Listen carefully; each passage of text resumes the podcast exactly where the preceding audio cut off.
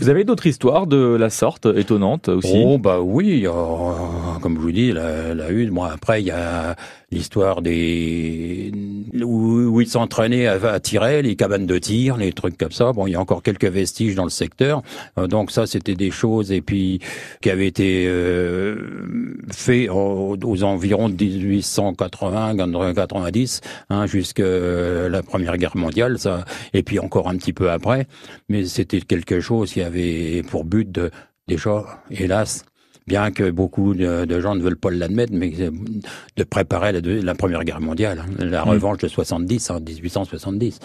Et parce que il y avait en même temps dans chaque village il y avait des, des concours de tir, il y avait aussi des concours de gymnastique. Alors on, on, on prépare un physique, on prépare au tir.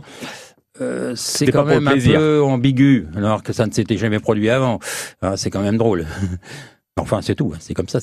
C'était la, la vie comme ça à cette époque-là. Et c'est les petites histoires que vous nous racontez lors des, des mmh, visites. Mmh. Alors ça, on rappelle que c'est les visites plutôt d'hiver. Oui, des, des, faits historiques, oui, parce qu'il y a aussi le commandant de Rose qui, a, qui est enterré même à Jonchery. Hein.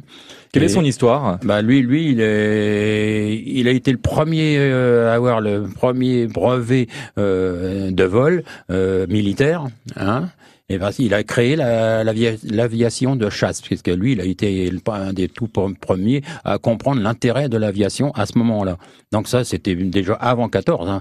mais ça a commencé vraiment en 14, du fait qu'il a amené de l'eau à son moulin aussi, ou pour, plaider cette chose auprès des autorités à Paris. Bon, bah, il y a eu le combat, ce fameux combat aérien.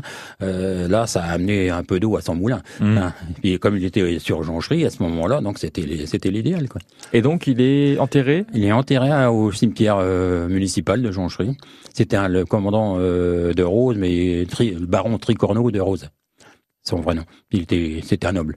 Et on peut découvrir son histoire grâce à vous oui, lors oui. de oui, tout ce qu'il faut. ces visites. Alors, on récapitule pour ceux qui sont euh, avec nous chaque week-end, qui nous suivent depuis plusieurs dimanches avec vous. Euh, Patrick, vous proposez donc des balades en tant que gritteur autour mmh. de Jonchery-sur-Vel pour découvrir là pendant ce printemps et l'été qui arrive, eh bien les fleurs, la oui. flore locale, avec notamment ces belles orchidées. Mmh. On rappelle qu'il y a des sorties qui sont prévues dans quelques jours. Et puis sinon, en période d'hiver, on retrace l'histoire avec oui, vous. beaucoup plus, oui. À part si les gens veulent vraiment faire une bonne balade en, en découvrant des vues euh, de villages, un truc comme ça. Hein, mmh. ça je suis tout, tout prêt à, à contenter euh, ceux qui voudront.